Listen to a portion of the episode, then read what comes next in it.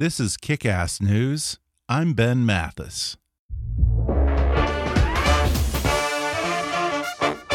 Support for today's show comes from the Weather Channel, television's most trusted source for severe weather coverage. Go beyond maps and apps and dive into the science and stories behind the storm, because understanding our atmosphere is the best way to prepare for severe weather. Every season, every storm, every time you watch, trust the Weather Channel. And now, enjoy the show. Here comes McEnroe and nets the forehand and now goes over toward the photographers and he's going to meet them eyeball to eyeball. He...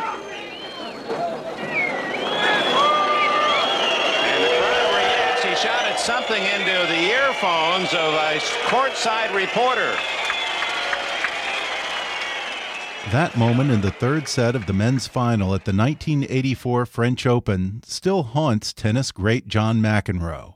To this very day, every time he's in Paris, he's plagued by a recurring nightmare about that incident three decades ago when he lost his cool at a TV cameraman and the crowd in the stands turned on him, shaking his mental game and eventually costing him the match. Though he would go on to win Wimbledon and the U.S. Open in what was his best year on the tour, the French Open was his bitterest defeat and the one that robbed him of winning all three Grand Slam tournaments. He talks about it in his new book titled But Seriously. And on this opening day of Wimbledon, McEnroe comes on the show to discuss that infamous match, his legendary temper, his celebrated career on the court, and his long view of life and of the game he's played since he was nine years old.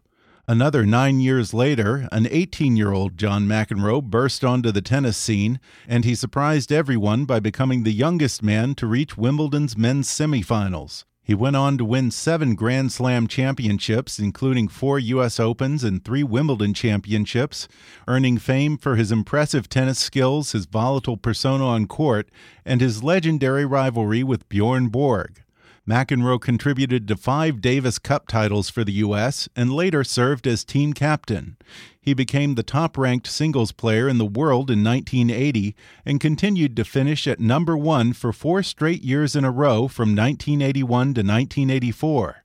In addition to his seven Grand Slam singles titles, he won nine Grand Slam men's doubles titles and one Grand Slam mixed doubles title. These days, John McEnroe continues to play tennis regularly on the ATP Champions Tour. He has a highly successful career as a sports commentator for both ESPN and the BBC at Wimbledon, as well as ESPN at the US Open and NBC and Eurosport at the French Open.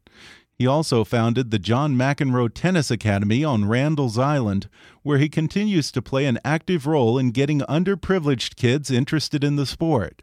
Beyond his tennis career, he's appeared in films like Mr. Deeds and Anger Management alongside Adam Sandler, and television shows like Saturday Night Live, 30 Rock, and Curb Your Enthusiasm. He's a musician, an art collector with his own art gallery, and the author of the best selling memoir You Can't Be Serious and his new sequel to it titled But Seriously. Today, he'll talk about some of his famous arguments with tennis umpires and linesmen and how his temper actually helped his game in his younger years, but he says held him back later in his career. He'll talk about winning his first Grand Slam, his life after sports, and that recurring nightmare about his 1984 match with Ivan Lendl. He'll handicap this year's Wimbledon finals, give his characteristically frank take on the state of the game, and a few things he'd like to do away with in tennis. Plus, he'll even give me a few tips on how to improve my serve. Coming up with tennis great John McEnroe in just a moment.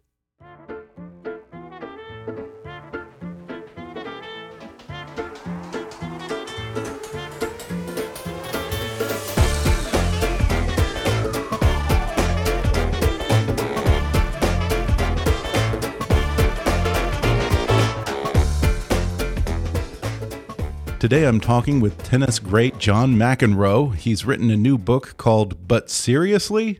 Mac, thanks for joining me. Good to be here.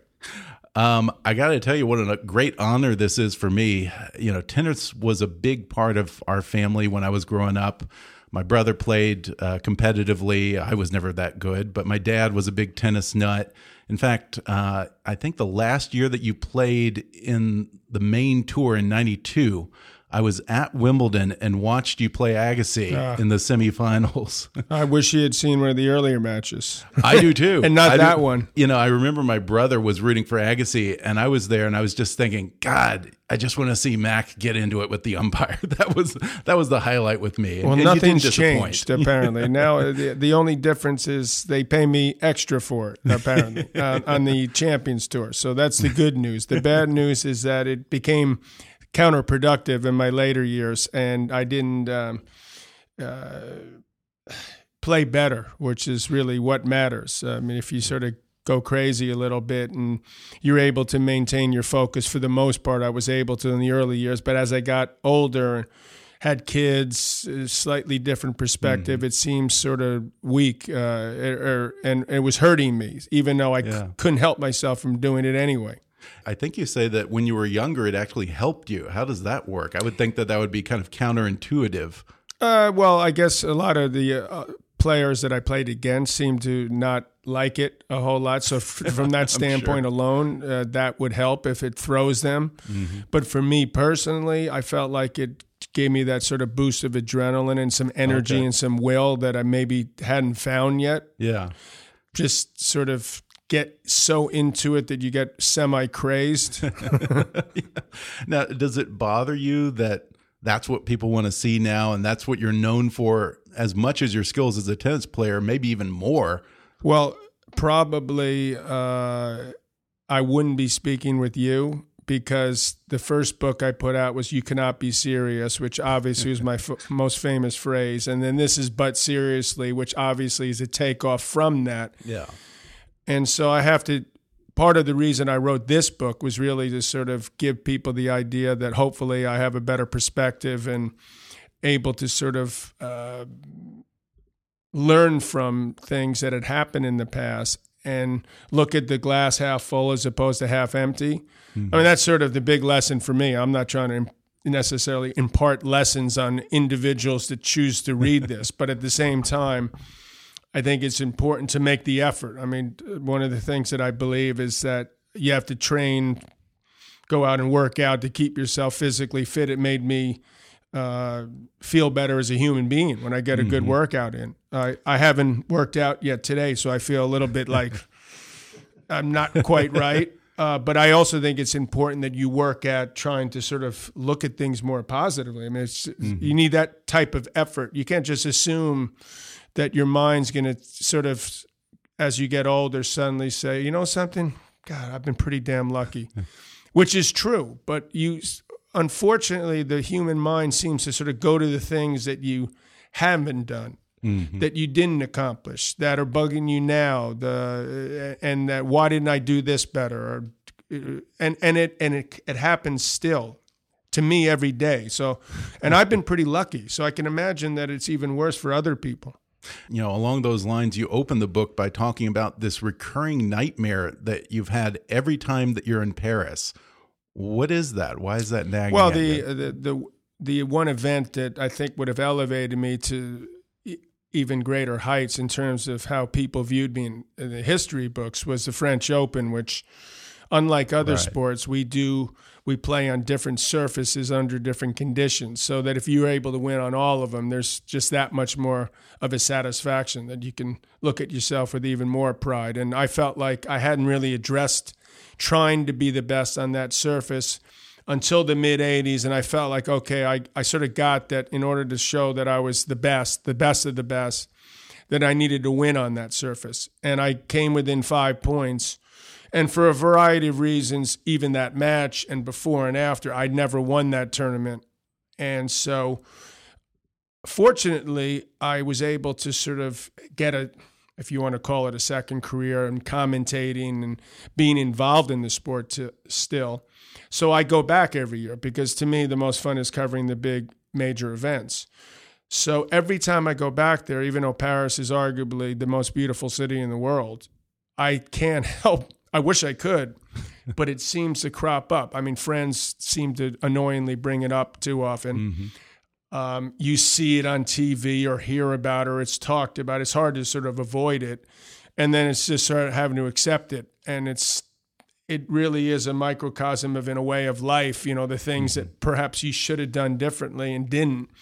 But you got to learn how to at least deal with them and accept it and move on. And so that's it, since it did, did happen and does happen there when I go there every year, usually at least once, I felt like it was sort of an interesting way to start the book because it's sort of what we're faced with all the time in life anyway. Yeah, and the dream is from the 1984 match that you had with the Ivan Lendl. Um, I wonder when you have the dream every year, does it ever have a different different ending, or does it ever vary? It varies, but it always, un- unfortunately, I always wake up at some point. Yeah.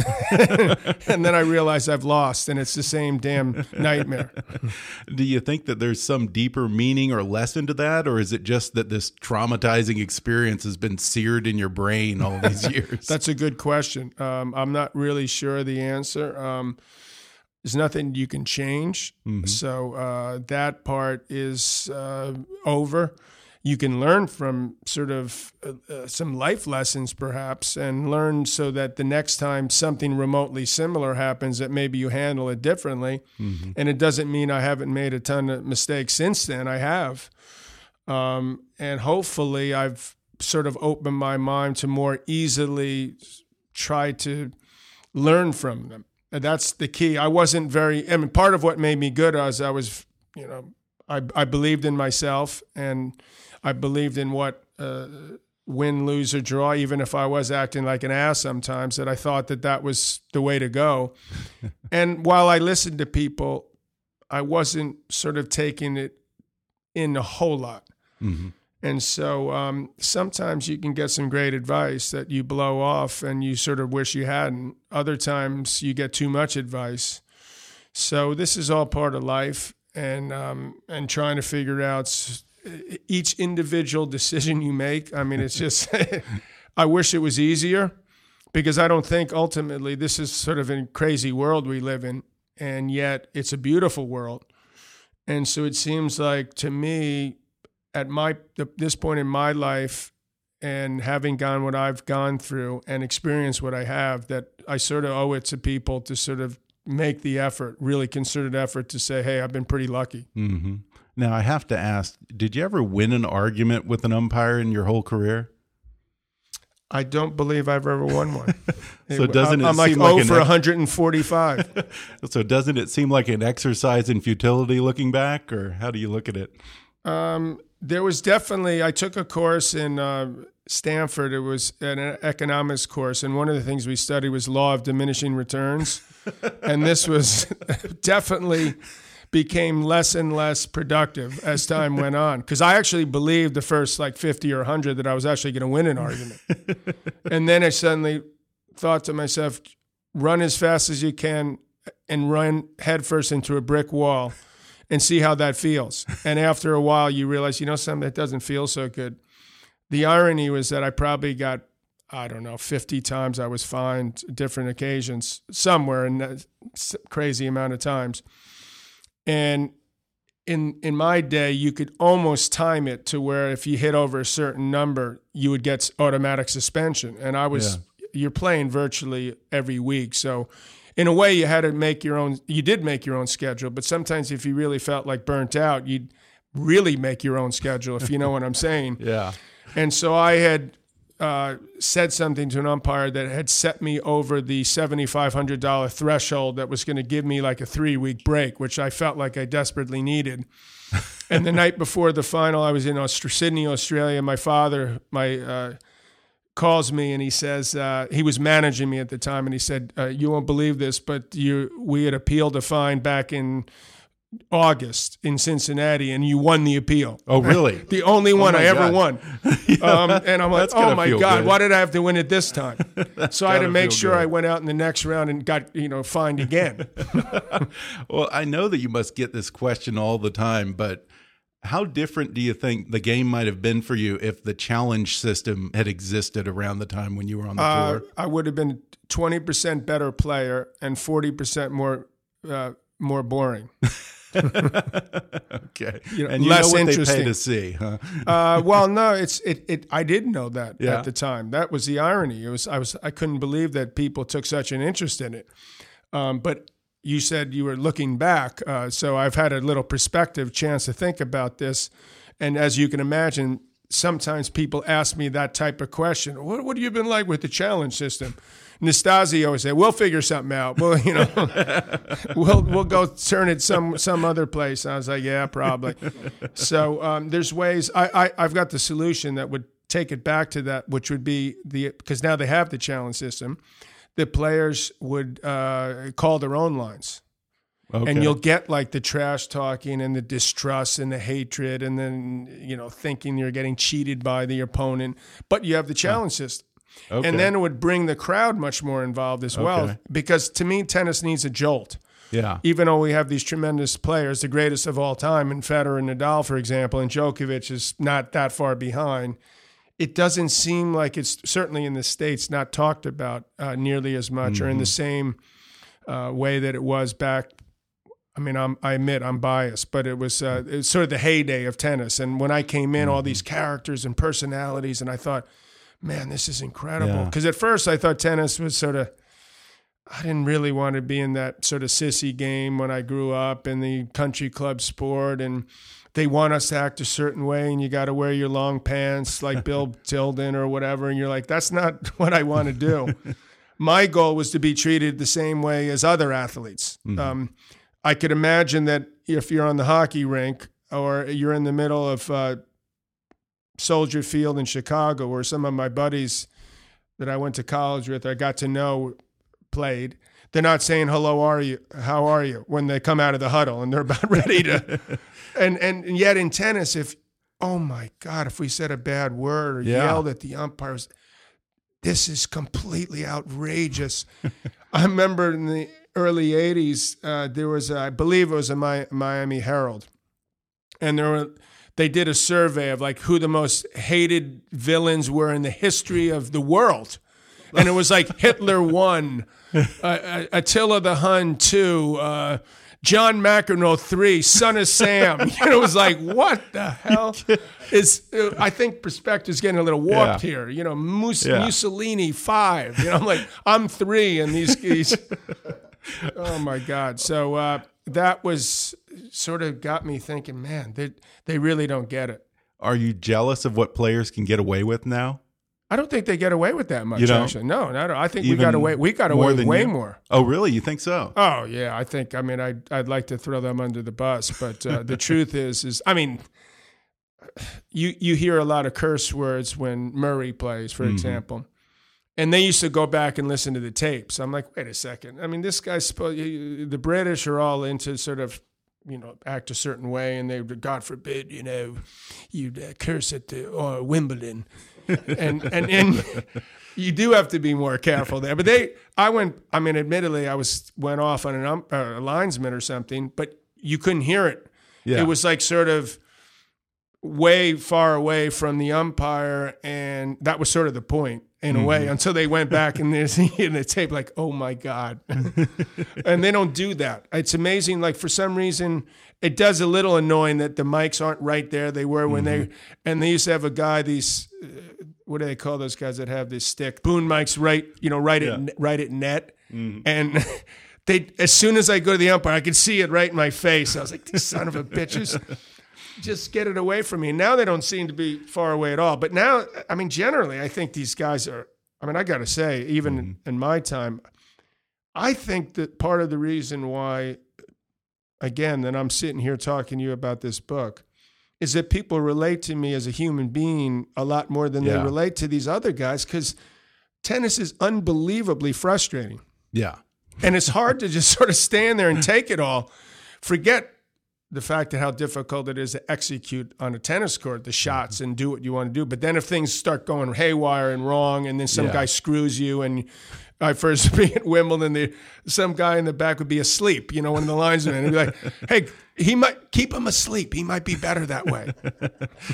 Yeah, and I think when you talk about the dream, your infamous nightmare, um, that you were being thrown off in that match by uh, what was it like the the cameraman had someone speaking into his earpiece and the volume was up so loud that you could hear it while you were playing on the court, right?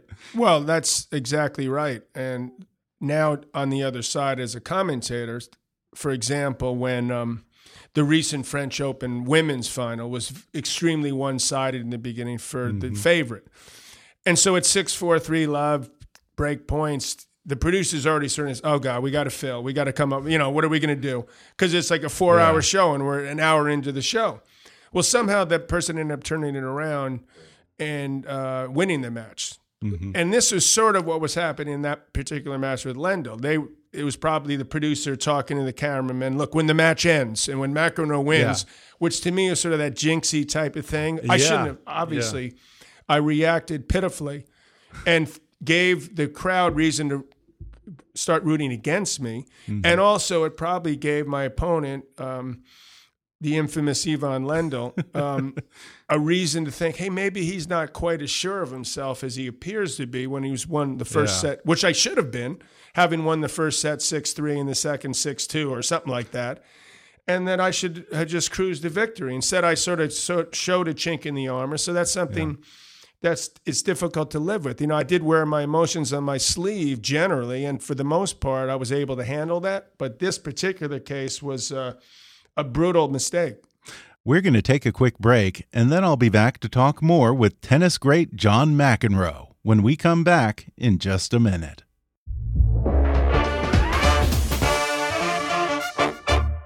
HelloFresh is on a mission to save home cooking. HelloFresh is the meal kit delivery service that makes cooking more fun so you can focus on the whole experience, not just the final plate. Each week, HelloFresh creates new delicious recipes with step by step instructions designed to take around 30 minutes for everyone from novices to seasoned home cooks short on time. They source the freshest ingredients measured to the exact quantities needed so there's no food waste, and they even employ two full time registered dietitians on staff who review each recipe to ensure it's nutritionally balanced. I've started making meals from HelloFresh, and let me tell you, the ingredients always arrive fresh in an insulated, recyclable box. Everything comes perfectly portioned out, and the recipes are quick and easy to follow, so even an amateur like me can put together a great home cooked meal in no time. And most importantly, HelloFresh's meals taste great. So great, in fact, that when Mother's Day rolled around this year, I ordered HelloFresh for my mom, and now she's hooked as well. HelloFresh is now offering light summer meals and has just introduced breakfast options. Delicious ingredients you'll love to eat, simple recipes you'll live to cook. So get cooking and do it for less than $10 a meal. For $30 off your first week of deliveries, visit HelloFresh.com and enter KICK30 when you subscribe. Again, that's HelloFresh.com and enter KICK30. And now, back to the podcast.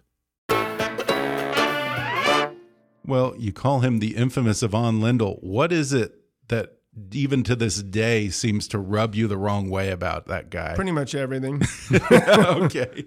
no, but, but but I have to say I do respect what he yeah. what he brought in terms of work ethic and mm. his dedication and his ability to learn from mistakes because uh, we battled in the juniors. Mm -hmm. We mm-hmm. we knew each. You know, I played him in the French Open juniors, so it's not as if we didn't know each other and um, I his circum he's like Ivan Drago, you know, in Rocky Four. yeah. You know, he's like a machine. He became one, which you got to give him credit for. Yeah. And he came from a totally different circumstance in his life. Um, his mother was a Czech player. Czech uh, players have a, history of success in sports, uh, mm-hmm. uh, not just tennis, but other sports, because it was a way out. And so I'm sure there was a hunger, obviously, uh, that I didn't have. I had to find in, in a different way. I grew up in Douglaston Queens in a you know upper middle class environment and joined a country club. Everything that seemed lame about sort of our sport, but it turned out to be a great sport. And I ran into a lot of great people. And I obviously, if you believe, which I do in a way, that sort of Malcolm Gladwell's outliers, where it's mm-hmm. meant to be for whatever reason, hours. someone wanted me to play tennis. Yeah. I can't figure out why that was, but at eight and a half, when my parents moved to a different location in Douglaston, it was a block away from the tennis court. Mm-hmm. You know, I'd still go down to the field where we play baseball and football and basketball. But after that was done, I would go to the court and hit against the wall or something. And then mm-hmm.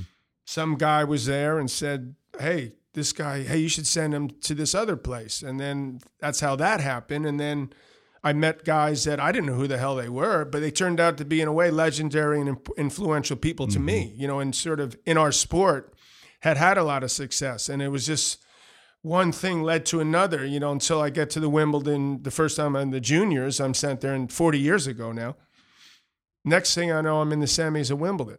I mean, I'm making a long story short, but I yeah. walked into the, I remember the hotel and they had the odds because they're big on gambling there. And it was, uh, Borg was like two to one, Connors four to five to one, Gerulaitis 25 to one, McEnroe 250 to one. I said, God, they think I have that good a chance. um, and just to have my name with those three guys was yeah. was literally like a dream come true. I couldn't even have thought it could happen that fast. And then to want to be sort of get that respect was huge yeah. and, and to eventually get it. Yeah, you say that winning your first Grand Slam tournament is always a big game changer, both in terms of the player's own head and in how people treat you. What was that like for you? Well, mine was a little weird because um, I played Vitas Gerulaitis, Gerulaitis, mm -hmm. my late right. great friend, and I looked up to him in, in, the juniors. You know, I met him when he was 16 and I was 12. They don't, have, you know, 16 year old guys who got a lot of charisma and girls sort of falling on them. Or by 18, I was 14. They're not hanging around with 14 year olds. so um, I aspired to be like him in a way. I mean, the guy mm-hmm. they rolled out the red carpet when he went to Studio 54, for example. You're like, this is amazing. I couldn't get in. I'd like begged to get. I'm like, I'm John McEnroe. I'm number six in the world in tennis, and they'd be like, what? What does that mean?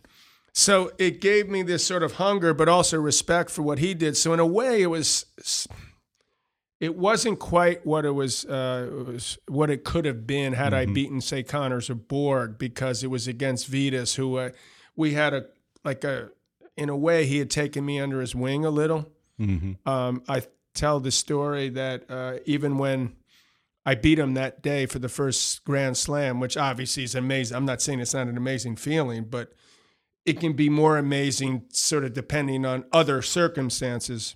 He said to me what are you doing later? And I thought, I'm doing whatever he's doing because whatever he's doing is going to be a whole lot better than what I'm doing. I can promise you that. So uh, that's not easy to do, though. I yeah. mean, if you're 24, you've just lost the U.S. Open final. We grew up, both of us, uh, about 20 minutes from the facility. So it never happened before, and it's I don't think it's. I hope it happens because I'm at this John McEnroe Tennis Academy in Randall's right. Island. So I like to sit here and come back on your show in 10 years and say, hey, I got two guys that are in the finals of the U.S. Open. But mm-hmm. the odds of it happening are slim and none. And yet, when that happened, they were sort of booing us, and because yeah. they wanted Borg Connors, right, right? It was like if Golden State and uh, Cleveland had not played, and they the, the two other teams had played, like uh, whoever they beat, uh, Boston I mean, Boston has a name, but let's just, you, you know what I'm saying. Mm-hmm. Like Boston, San Antonio. Uh, I don't know about that. That's not the final we won. they were sort of pissed that they had to put up. And I'm thinking, we're two kids from Queens, for God's yeah. sakes. Why don't we have more Americans at the top of the game these days? I thought we only had 30 minutes for this uh, show. okay. Uh, okay. They, but uh, I'll, I'll, I'll try to say it in 15 to 30 seconds, which is money. Yeah. Uh, the cost of it is, is e- even higher. The one percent. I mean, if you're lucky, it's one percent. Um, the athleticism that it requires because of the speed of the game, uh, the technology is so much faster that you need mm-hmm. to be mm-hmm. more athletic. Whereas before, tennis players could beat athletes. I mean, you want to be both. Borg was the fastest guy I ever saw on a tennis court, and there were some great athletes. Vitas was a great athlete. Others, but it's even more athletic now, and the rangier, bigger guys. Yeah. So now athletes beat tennis players because it's so quick that the tennis players can't even do their thing. There's no, there's not as much strategy. Guys are out there swinging for the fences, and so that because of that, and because of the fact that the cost and the cool factor. I mean, you, let's face it, you've got to have some of that for mm-hmm. kids who want to play, especially kids in inner cities that. You know, they're not going to want to yeah. go. It's, oh, you playing that, you know, sissy game? Forget it. I'm going to go play you know, football, basketball. Our best athletes, even I played soccer in high school, which I believe helped my tennis because it's you know you know sprinting, stopping, the movement of basketball is helpful. But if you take the size of a tennis court these days, especially especially in a New York City, where real estate is at a total premium, they'll stick 20 kids out there, kick a ball, they pretend they Really? know what the hell they're doing. Yeah. And that's easier than when you have to really teach a kid tennis, which is a very difficult sport to master and learn. Yeah. I mean, even for the best of the best. Uh, so uh, that all those things together, the the coaching and and the nurturing that's required, and the way they're going about it to me is a mistake too, because they're taking too many kids at like ten years old. They're saying you can't play anything but tennis now. You must focus exclusively on tennis. No, I don't think so. I think that's absolutely dead wrong because I think the other sports you you learn to I mean tennis you're out there by yourself a lot, which is difficult. So it's important to have say teammates and sort of a, a release, uh, blow off some steam. Uh, build character. Maybe Yeah. you'll lose it. You'll you'll build some character losing in tennis, but you'll also have other people to sort of put your shoulder head on someone's shoulders in other sports, which I think is important because parents they see dollar signs in their eyes and then they say okay i'm going to homeschool my kids hmm homeschool your kids what are you talking about they're already out there by themselves all the time. Why the hell are you going to isolate them even more? So i totally disagree Yeah. with that but a lot of people do that. So now you get these sort of kids that aren't really they're awkward and they haven't really sort of dealt with the real world and they're sort of just don't know how to handle themselves. You can't expect them to do that Yeah, and those are the kind of kids that probably won't deal very well with fame eventually if they actually do make it as a tennis player. They assume it will happen because they're told, and then at Um, 18 they, they may have some that could all be over Yeah. by 19, 20. Uh, I've advocated, and I think it's important now because if you see tennis, especially in the men's side, but even the women's to a certain degree, they peak at a later years. Mm-hmm. You know, and it used to be 18 to 28. Now it's 22 to 32, say, and sometimes even a little longer. So why not have them experience college, grow as a human being? Mm-hmm. Oh my God, do you want to do that? be able to handle themselves. Well, the John McEnroe Tennis Academy seems to be addressing some of your issues with the elitism of the sport because if I have this right, you're actually reaching out to give underprivileged kids more of an opportunity to learn the sport and advance in it. Yeah, that's my number one goal. I Mm-hmm. mean, I'm five minutes from Harlem. You know, it's got a history. Just as say, you say Harlem, you you know, you think of well, there's a lot of things you think of, but you there was also legendary times there and um, tremendous, obviously, uh, history in Harlem as the Bronx. You know, they, it's it's mainly New York City. I mean, I Mm-hmm. Grew up in Queens and Manhattan. But uh, that that's difficult. It's one thing to you know, and I'm I'd raise as much money as I can, and um, I'm going to continue to try to do. That's not easy. I mean, there's a lot of great causes out there, and people think, "Oh, I wish I could give A lot of money to so a guy can play tennis." I mean, a lot of what we've done is they won't be pro players, but even getting a scholarship in a Division One school changes their lives and saves. Uh, I think we all know that it's ridiculously expensive college, and people can't. Most people can't afford it. Forget the people that you know really can't afford it, and so that is certainly something that I'm trying to spend as much time as I can to sort of uh, make people more aware. And I've gotten, I mean, we've we've done well, and we got people to contribute. But you, I mean, if you get a ten year old, well, guess what? That take ten years later. Uh, that Yeah. money, uh, I wish I could tell you the 10 grand a year or even Yeah. 20 would do the trick, but it doesn't. Well, your own kids also play tennis, and in the book, you include a college essay that your daughter Anna wrote on what it's like to play tennis and be a McEnroe. Now, as a famous tennis father, how do you strike the balance between being a pushy tennis dad and yet still being supportive? Well, I'm not sure I did a tremendous job in a way. I tried to. I, I tried to be the best parent I can be. It's the toughest job in the world by far, and particularly with this. Um, I would p- have support. I mean, I would support them either way. But if they showed that hunger and and the desire and the will that's necessary, um, commitment to it, I would have encouraged it and allowed that, and explained to them, do you know what you're going to get yourself into? Because obviously, it's not going to just be how good is Kevin McEnroe. It's going to be what does he act like. Uh, is his temper like his father's? That was my fault.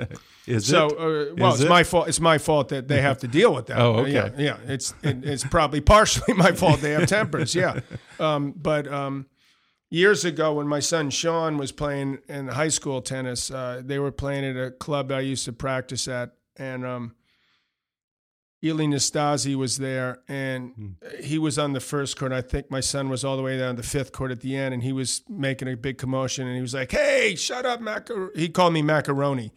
Shut, he goes, "Shut up, macaroni." He was kidding. He goes, "That's probably Macaroni's kid." Well, it turned out it was. So, Oh, yeah, that hurt. Um, but nonetheless, it's been a it's been a sort of walking a tightrope, needless to say, which is why really my kids, in a way, never had that. You know, they didn't. I mean, I don't blame them. I didn't really push them to do that.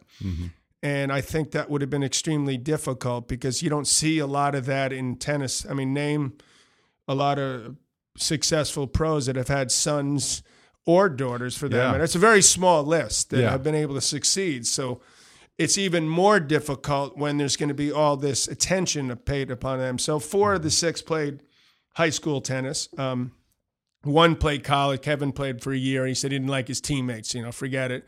My Emily was, uh, who's 26 now. She was arguably my best, at, the best athlete of all my kids, and she chose to sort of not do it at all, really. Even though she, it was in a way too bad because she was the one that was was most naturally chose to go into dancing for a while. yeah. Well, you know, I found in my family that tennis is great for a family. You know, it's like what do they say? The family that plays tennis together stays together. I was never very good, but we always enjoyed it. It was a great family activity. To this day, I have a problem with my serve. I mean, I look like a muppet swatting at flies You when I try to other serve. What do you have any tips for me? Well, the tip would be uh, pick another sport. No, yeah, um, that's probably good advice in no. my Uh, case. the uh, serving people take for granted because they look at John Isner and some. I mean, obviously, grow six inches would help. Sampras, these all-time great servers. It's not as easy as it looks. I mean, you uh, hit, go hit the ball 125 miles an hour. I mean, I wish I'd do that once in my life. so um, serving is is a, is a tricky thing, but it's like pitching. Yeah. You know, if you're natural with like a pitch, there's certain things, there's similarities, and a lot of times people don't use all their body. So that would be like aware of use your legs, use your core. And I got a tip from my coach that was great. It was if you ever hit your serve in the net, that means you're pulling your head down too quickly. And if you hit it too far, that means the ball's dropping too quickly. So these are like the most basic things that 98% of people don't listen to. yeah. So you would greatly improve your serve if you just were aware of that. All right, I'm going to give that a shot. Yeah. Well, before we go, this episode airs July 3rd, the opening day of Wimbledon. Who do you favor going into I it? would favor. Uh, I mean, I think Federer is going to be the favorite. I think there's about a half dozen guys that could win it, and it sort of depends because I haven't seen the draw yet. How that plays out in the next week. Murray's going to have uh, an ability to say have something to say because he hasn't done much, and Djokovic is sort of semi panicking because he's fallen off uh, the map the last year compared to what he was doing. So there's a lot of reasons, and then there's hopefully some of these hungry guys, like you know the guy I was working with, Milos Raonic, who got to the finals last year, and someone that come out of the blue a little bit. God forbid. you know, someone that you go, okay, it's time for Grigor Dimitrov to finally step up one for, once and for all, instead of sort of falling over when these guys sort of sort of breathe on him. Yeah, Certainly make it more interesting. Uh, how about for women's? women to me is very wide open because Really? Serena's not there, and Yeah. um, it's certainly uh, unpredictable. I don't Mm-hmm. follow the ins and outs like this girl uh, Ostapenko won the French. I had, I don't recall ever seeing her play. hmm I was amazed at the way she played that she got away. I mean, she'd hit. She, talk about swinging for the fences. It wouldn't be the way I would coach someone. And I was watching, and she was down six four three love, about to go down four love to like a steady uh, person who was three in the world, who had more experience, who had been in the finals, Halep. And I thought this this is over. It's going to be over. But then she sort of turned it around and won a couple of games, and I'm like, this could work. It's totally anti what I would sort of advocate. Uh, 64 winners, 71 unforced errors, some incredible number. But it, it definitely it gets the other person uneasy. So the key to winning this uh, is is I would say is there there's more than one way to do it. Yeah. And you've got to figure out the way that unsettles your opponent the most, whatever way that is that comes most naturally to you. Yeah. And so for women and guys for that matter, it's difficult to say because there's not a lot of people these days are that comfortable playing on grass. It's Right. a different surface. They only play about a month a year on grass. So that's it's, it and, and arguably our biggest event is played on on a it's a two or three events leading up to it and Wimbledon. So Mm-hmm. it's five weeks. They've added an extra week finally. So it's five weeks for the guys to get to the end and the girls. And that's not a lot of time No. to sort of figure out a bit of the nuances. So they end up sort of playing the same way. So if anyone could figure out a couple s- sort of moves that the low slice that is a no brainer, they're going to do something potentially. Yeah. You have no shortage of opinions. Uh, real quick, what's one thing you would do away with? One thing in tennis, you mean? Yeah. Take it however you want. Uh, one thing I would do away with in tennis would be the linesman. I think Okay. that if you had to pick, That's not it's the- surprising, I it's- suppose. it's the least likely thing that will happen. Mm-hmm. The other thing, I mean, I could name five things, but you know, I think that they play for so long that I don't see why there's not a tiebreaker in the fifth set Mm-hmm. or the third set of a women's or fifth set of a man's because they people's attention span is so much less.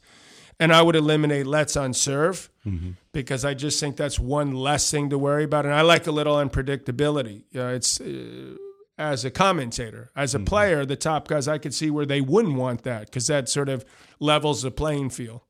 Well, again, the book is called But Seriously. John McEnroe, thanks for talking with me. Thanks for putting up with me. Anytime. Thanks again to John McEnroe for coming on the podcast. Order his book, But Seriously, on Amazon, or download the audio version for free with a special promotion just for our listeners at audibletrial.com slash kickassnews. Look for John McEnroe broadcasting live from Wimbledon on ESPN or the BBC and learn more about the John McEnroe Tennis Academy at sporttimeny.com. Be sure to subscribe to Kickass News on iTunes and leave us a review while you're there. Don't forget to take our listener survey. It only takes five minutes at podsurvey.com slash kick. You can visit Kickass News on Facebook and follow us on Twitter at, at KickassNewsPod. And be sure to recommend Kickass News to your friends on your social media. And if you really want to help out, then donate to our GoFundMe campaign at gofundme.com slash kickassnews or click on the donate button at kickassnews.com. As always, I welcome your comments, questions, and suggestions at comments at kickassnews.com. For now, though, I'm Ben Mathis, and thanks for listening to Kick Ass News.